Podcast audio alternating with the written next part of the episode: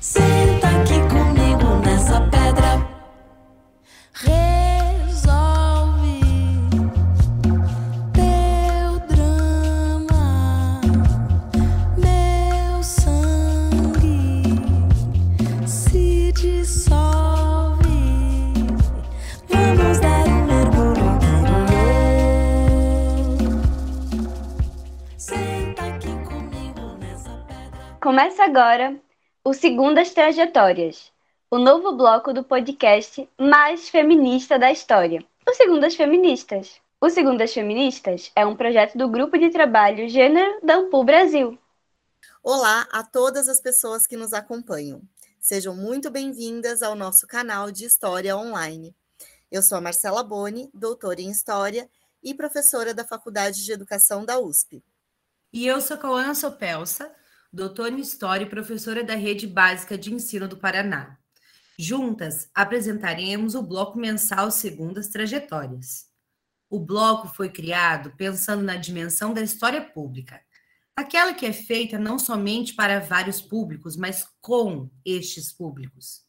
A nova série será dedicada à experiência de mulheres em sua mais ampla concepção, suas trajetórias serão nosso mote para oferecer às nossas ouvintes a pluralidade das existências na contemporaneidade. Produziremos registros e também pretendemos valorizar cada vivência compartilhada em nossos episódios. Desde o início, nossa proposta tem sido divulgar pesquisas e produzir materiais que possam ser uma ferramenta didática.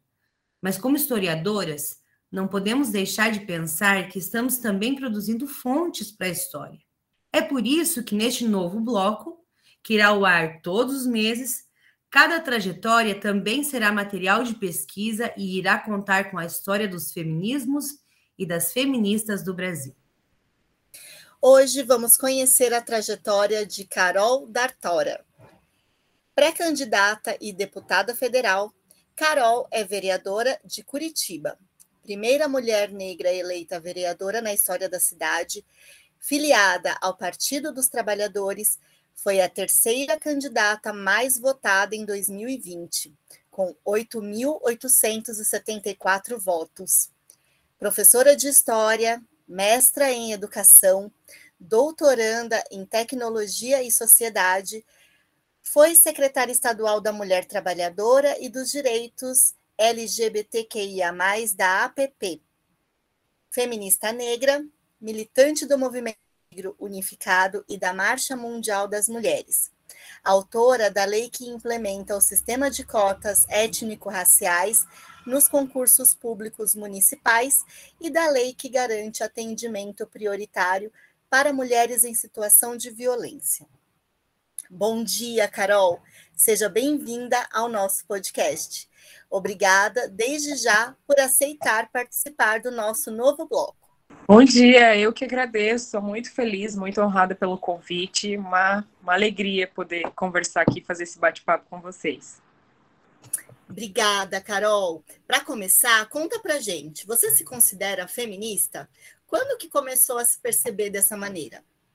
Eu me considero feminista e comecei a, a me identificar como uma mulher feminista é, depois de conhecer os movimentos sociais de mulheres e também comecei a militar né, na Marcha Mundial das Mulheres, me aproximei do feminismo, das leituras feministas, comecei a entender mais fortemente essa diferença toda que a gente vive. Algumas coisas eu já percebia, mas não tinha nome para elas e o feminismo me mostrou, me ensinou é, vários nomes das violências que a gente sofre e também ter esse olhar sobre a necessidade de reafirmação e que a gente lute pela igualdade das mulheres, que é isso que o feminismo deseja. Então, sim, sou uma mulher feminista com muito orgulho.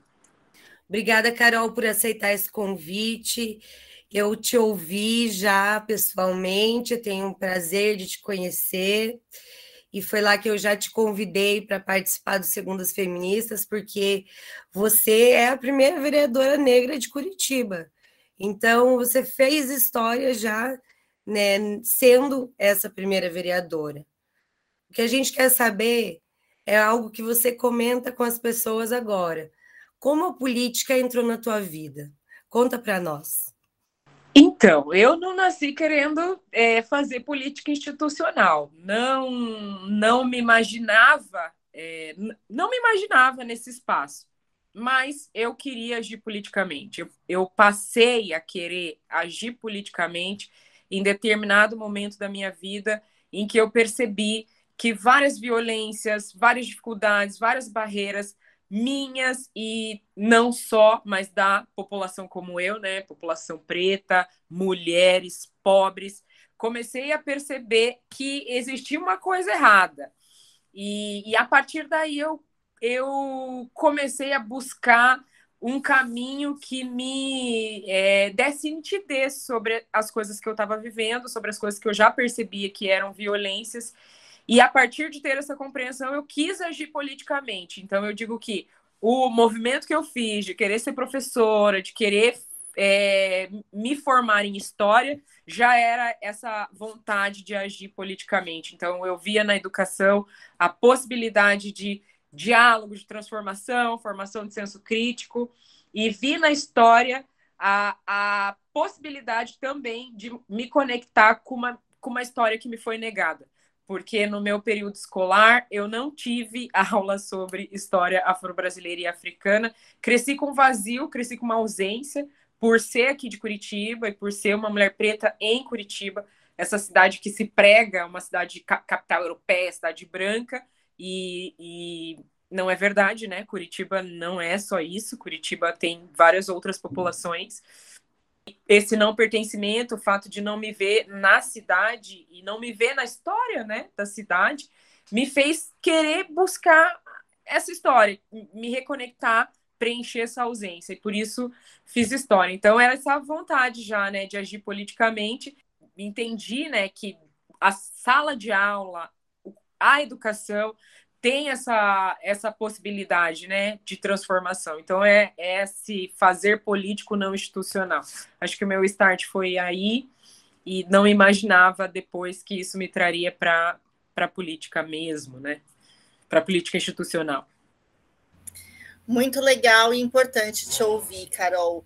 É, tanto porque o nosso podcast ele é ouvido por pessoas do Brasil todo, então saber um pouco mais sobre Curitiba é algo fundamental, mas também porque você traz a educação como esse espaço político, né?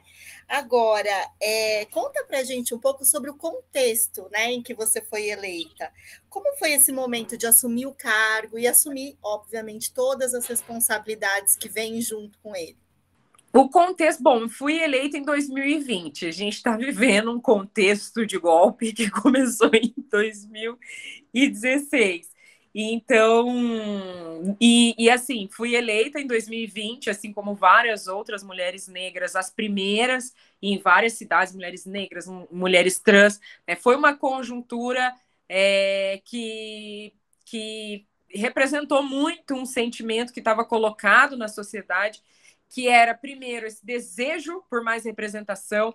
Então, as mulheres, as mulheres negras, vêm construindo há muito tempo essa compreensão, essa é, mostrando para as pessoas a necessidade de que, é, que a gente possa superar a subrepresentação que temos é, de mulheres, de mulheres negras, de mulheres indígenas, enfim, da diversidade que a gente tem na população, que a gente precisava superar é, e a gente né, vem nessa caminhada, nessa construção, é, nos movimentos sociais, movimento feminista, movimento de mulheres negras, movimento negro, e para além disso, a própria conjuntura política. Então, se instalou um, go um, golpismo no Brasil que hoje se expressa na figura do presidente Jair Bolsonaro, né? A gente ainda não saiu desse contexto.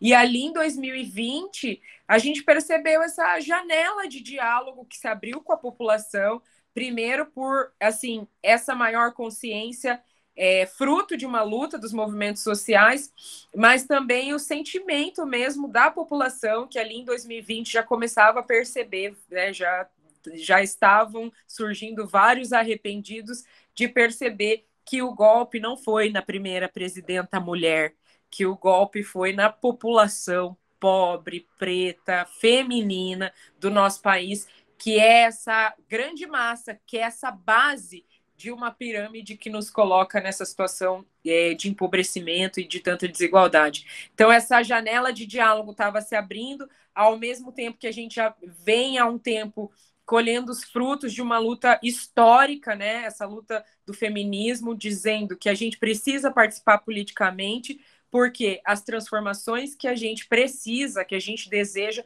elas passam também por, por esse espaço dos parlamentos. E aí isso conformou uma conjuntura, fomos as eleitas as primeiras, né, em várias cidades, mas isso também trouxe uma rejeição, né, que é a rejeição das pessoas que são racistas, das pessoas que são machistas, das pessoas que são é, que não entendem o espaço democrático, que são também golpistas. E aí, junto com várias outras é, vereadoras eleitas, eu fui ameaçada de morte, né? Fomos ameaçadas de morte.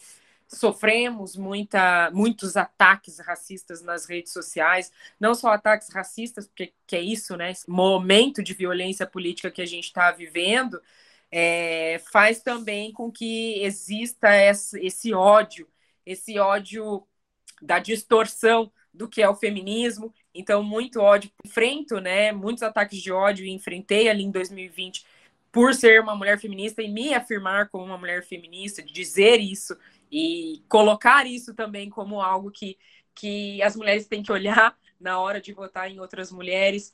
E por ser de esquerda, né? Me também reafirmo que sou uma mulher socialista de esquerda. Isso também é, traz um, um ódio, um ódio que a gente sabe é, quem está fomentando esse ódio.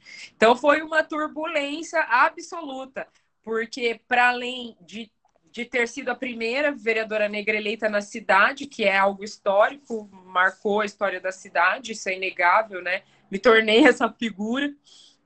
Também esse é, também teve aquele momento ali de muita visibilidade, porque ao mesmo tempo que a cidade estava comemorando que rompemos essa barreira histórica, também tinha essa reação do ódio daqueles que não querem que a gente avance, né?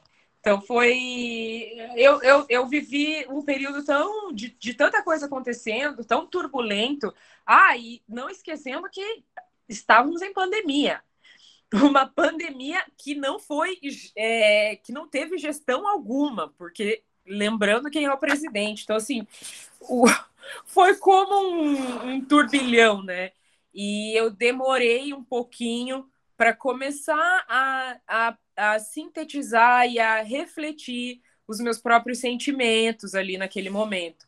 Fiquei trabalhando muito, então eu, eu, eu digo que eu acho que eu fiquei uns dois, três dias sem dormir, porque eu dava entrevista uma atrás da outra, assim, uma colada na outra, e ao mesmo tempo que estava respondendo por, por ter sido eleita, também estava respondendo por sofrer ataque racista. E então assim, mas depois de passado toda essa turbulência, eu comecei a, a sentir é, primeiro muita gratidão, muita alegria é, de perceber que uma luta que começou lá atrás, né, uma esse agir político que eu falei que começou lá com aquela pessoa que estava inconformada com a sociedade, com o que estava vivendo e, que, e, queria buscar uma linha de transformação e, e, e encontrei essa corda por onde eu fui me agarrando para dar sentido é, na minha vida e, responder é, coisas que eu não entendia, né? Encontrei na educação essa possibilidade. Então, essa pessoa que estava lá querendo essa transformação lá atrás hoje é, vendo né, um pouco de tudo aquilo que a gente denunciava, um, um pouquinho, um, um, espacinho mínimo, né, que era essa denúncia da nossa não participação, da invisibilidade, da violência e tudo mais, vendo que isso é, também deu sentido para outras pessoas, que outras pessoas também se sentiram representadas, que outras pessoas também sentiram que tinham uma voz a, a, a, aqui então, pude começar a, a, me sentir feliz e alegre. E realmente, hoje eu, eu inclusive, num outro podcast que eu estava falando, eu também vejo esse amor pela história que já estava ali, né? Eu queria entender a história, eu queria que essa ausência da história que eu sentia fosse preenchida. Então, essa historiadora que denunciou a falta de uma verdadeira história e que fez história, né? E hoje eu sou sujeito da história, que é isso que a gente fala na história, né? Nós somos todos sujeitos da história, nós temos esse espaço, é possível que a gente tenha um agir, uma intervenção no mundo. Então, perceber que eu que a historiadora fez história é legal, né? Ok, acho que eu, eu ganhei o meu diploma. É isso, é isso, Carol, é incrível. É muito legal poder estar aqui falando com você e também é, transformando isso numa espécie de é, história pública, né? que fique aqui para as pessoas que percebam que a gente quer contribuir historicamente também, né? Então, vamos ver, pensar no futuro. Quais são os próximos passos na sua trajetória? Bom, é... tava hoje a gente teve uma sessão bem pesada na Câmara de Vereadores. Não tem como falar disso, né? Porque é o que eu estou vivendo, é, é, isso que a gente está vivendo, é, é, a minha vida. E, e se a gente está aqui para fazer um bate-papo, é, não tem outros elementos para trazer que não sejam os, do, os que estou vivendo. Então, hoje eu tive uma sessão muito pesada, a gente teve uma sessão muito pesada. Realmente, o contexto de violência política que a gente está vivendo é muito grande, mesmo assim muito ódio fomentado por um bolsonarismo. Então, cada vez mais vou percebendo que derrotar o Bolsonaro não significa derrotar o bolsonarismo, essa semente, infelizmente, a gente ainda vai ter que lidar com ela. Então, está sendo muito pesado, tudo muito pesado. E hoje foi uma sessão de cassação de um vereador do PT. E aí a gente ali se colocando para fazer a defesa, um vereador negro sendo caçado injustamente. E aí eu vinha para casa pensando, né? Eu saí da Câmara agora e, na, e no caminho eu vinha pens, pensando é, é, justamente sobre isso, né? Pensando é, o, quão, o quão estratégico é, e quando a gente diz isso não é da boca para fora, o quão estratégico esse ano para nós é, esse ano de processo eleitoral. É um ano de possibilidade, é um ano que em pelo menos um pedacinho de momento, as pessoas se colocam para pensar, algumas pessoas se colocam para pensar aquilo que elas querem politicamente. E que esse político, ele fala de um coletivo social, fala de uma sociedade como um todo. Então, no caminho, eu vinha pensando que, como o meu tempo, né, o meu tempo, o, o a, a, a minha forma, a organização da minha vida perpassa por construir esse projeto é, político, por uma construção da sociedade que eu desejo, da sociedade que eu acredito, é, minha vida, eu, eu tava pensando, gente, eu acho que eu, que eu doei. Eu vinha no caminho pensando, ah, eu acho que eu vou ter que me conformar que eu doei a maior parte do meu tempo e que eu realmente doei a minha vida para a construção social. Acho que eu vou ter que admitir isso. Porque é isso, né? A maior parte do tempo lendo, a maior parte do tempo ou falando, a maior parte do tempo pensando é, como sair desse abismo que a gente entrou e, portanto, é, esse ano é estratégico para que a gente saia dele. E eu estava pensando que o fato de eu me colocar exatamente nesse momento para fazer parte ainda dessa construção, fazer parte dessa transformação, que é tão importante para as pessoas que hoje realmente voltaram para a fome, para as pessoas que hoje realmente estão sem onde é, morar, para as pessoas que estão vivendo a dureza né, do, que, do que é é, esse, Bolso, esse projeto do Bolsonaro que está aí, né? Essa coisa. É, é o que dá sentido para minha vida. Então, estava pensando, bom, sim, é, essa construção tomou boa parte da minha vida. Mas, ao mesmo tempo, era mesmo isso que eu queria. Era, era mesmo isso. Eu quero isso. É isso que dá sentido para minha vida. Eu não, eu não viveria uma outra vida. Eu não me imagino uma pessoa sentada de braço cruzado é, só olhando to todos os absurdos e concordando e, e não fazendo nada. Então, ok, tudo bem. Ainda bem, né? Ainda bem. Carol, e o quanto é fundamental te ouvir nesse momento, né? É, e obrigada por compartilhar essa é, toda essa sua reflexão aí que é tão íntima e tão potente. E com certeza, né, isso leva a gente para nossa última é, pergunta para você, que é justamente, né, como que você acha que essa sua trajetória pode inspirar mais mulheres pelo Brasil afora? Uma das coisas que eu aprendi com as feministas, com a luta entre mulheres, com a luta das mulheres, é que as nossas vivências são muito semelhantes. Porque a gente vive numa sociedade estruturada por alguns eixos. No caso do Brasil, a nossa sociedade é estruturada pela desigualdade de gênero, pela desigualdade de, de raça e pela desigualdade de classe. Então, tem várias coisas nessa estrutura é, é, que é como se ela pegasse a nossa, a nossa vida e fosse traçando um caminhozinho para nós. Tem várias coisas, e tem várias coisas nesse caminho, e tem várias pessoas como nós nesse caminho. Então, o movimento feminista me ensinou que as nossas vidas têm muitas interseções e que muitas vezes aquilo que você sofre sozinha, calada, lá no silêncio, que você acha que é exclusivo da sua vida, isso significa é, é, muito para muitas mulheres, que muitas mulheres podem estar vivendo a mesma coisa, que muitas pessoas podem se identificar com a mesma coisa. E eu fui encontrando essa identificação, especialmente quando eu comecei a militar com mulheres. Isso é, realmente é uma coisa que eu pontuo muito, que é uma especificidade de nós mulheres. Assim, a gente tem esse lugar de, ao mesmo tempo que a gente fala da nossa vida, a gente fala da política, a gente fala da transformação, né? A gente está falando aqui da violência sofrida, que é a mesma violência da colega, da vizinha, e que daí a gente entende o quê? Que sim, vivemos uma cultura machista, que sim, vivemos uma cultura do estupro, que sim, né? Quando a gente vai conversando com uma com outra, é, esses, esses dias eu estava conversando com uma amiga e estava falando de como a maior parte das minhas amigas tem uma história de abuso para contar. É, é uma coisa meio assustadora. Então, quando a gente vai conversando uma com a outra, a gente vai traçando essa, essa linha e a gente vai percebendo que nós, queiramos ou não, somos um coletivo afetado por muitas violências semelhantes. Então, eu acredito que é isso que dá voz, né? Essa coisa da voz é isso. Por que, que as pessoas se sentem representadas na voz?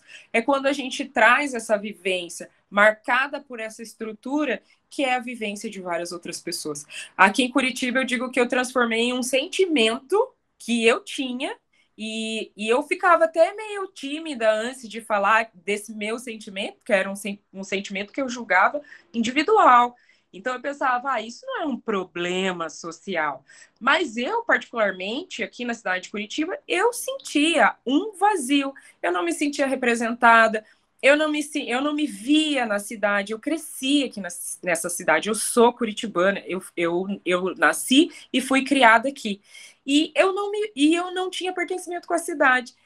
Então, assim, era um sentimento de não pertença né? E eu comecei a entender por que, que eu tinha esse sentimento de não pertença. Eu tinha esse sentimento de não pertença porque eu era uma menininha preta que ficava olhando uma praça extremamente imponente que leva o nome de Praça da Espanha. Então, isso para mim não falava nada e me dizia o quê? Você não está representada aqui, você não é daqui, mas eu sou daqui. Essa cidade também, eu sou daqui. Então, esse sentimento de não pertencimento com a cidade, que eu achava que era um sentimento meu, é, e que ficava tímida às vezes de falar desse sentimento, na verdade, esse sentimento era o sentimento de várias outras pessoas como eu. Né? Então, eu tive, é, ousei, ousei falar dessa minha dor, ousei falar dessa, dessa violência que, que sofri nessa, nessa perspectiva, e e percebi que quando eu falei disso, várias outras pessoas se sentiram representadas e viram em mim uma voz. Então, acho que voz é isso, né? Maravilhosa, Carol. Bom, eu posso realmente reafirmar. Eu te ouvi e eu senti vontade de te trazer para que mais pessoas te ouvissem. Então, você também me inspirou. Obrigada por compartilhar com a gente um pouco da sua trajetória E obrigada a todas as pessoas por nos acompanhar nesse episódio incrível. E para você saber mais sobre a Carol, segue o perfil dela, arroba caroldartória13 no Instagram. Seguimos na luta. Gostou do programa? Esse foi o Segundas Trajetórias, o novo bloco do Segundas Feministas, onde cada episódio irá contar a história de uma ou mais mulheres incríveis. Não esquece de seguir nas redes sociais e curtir esse episódio. Até o mês que vem!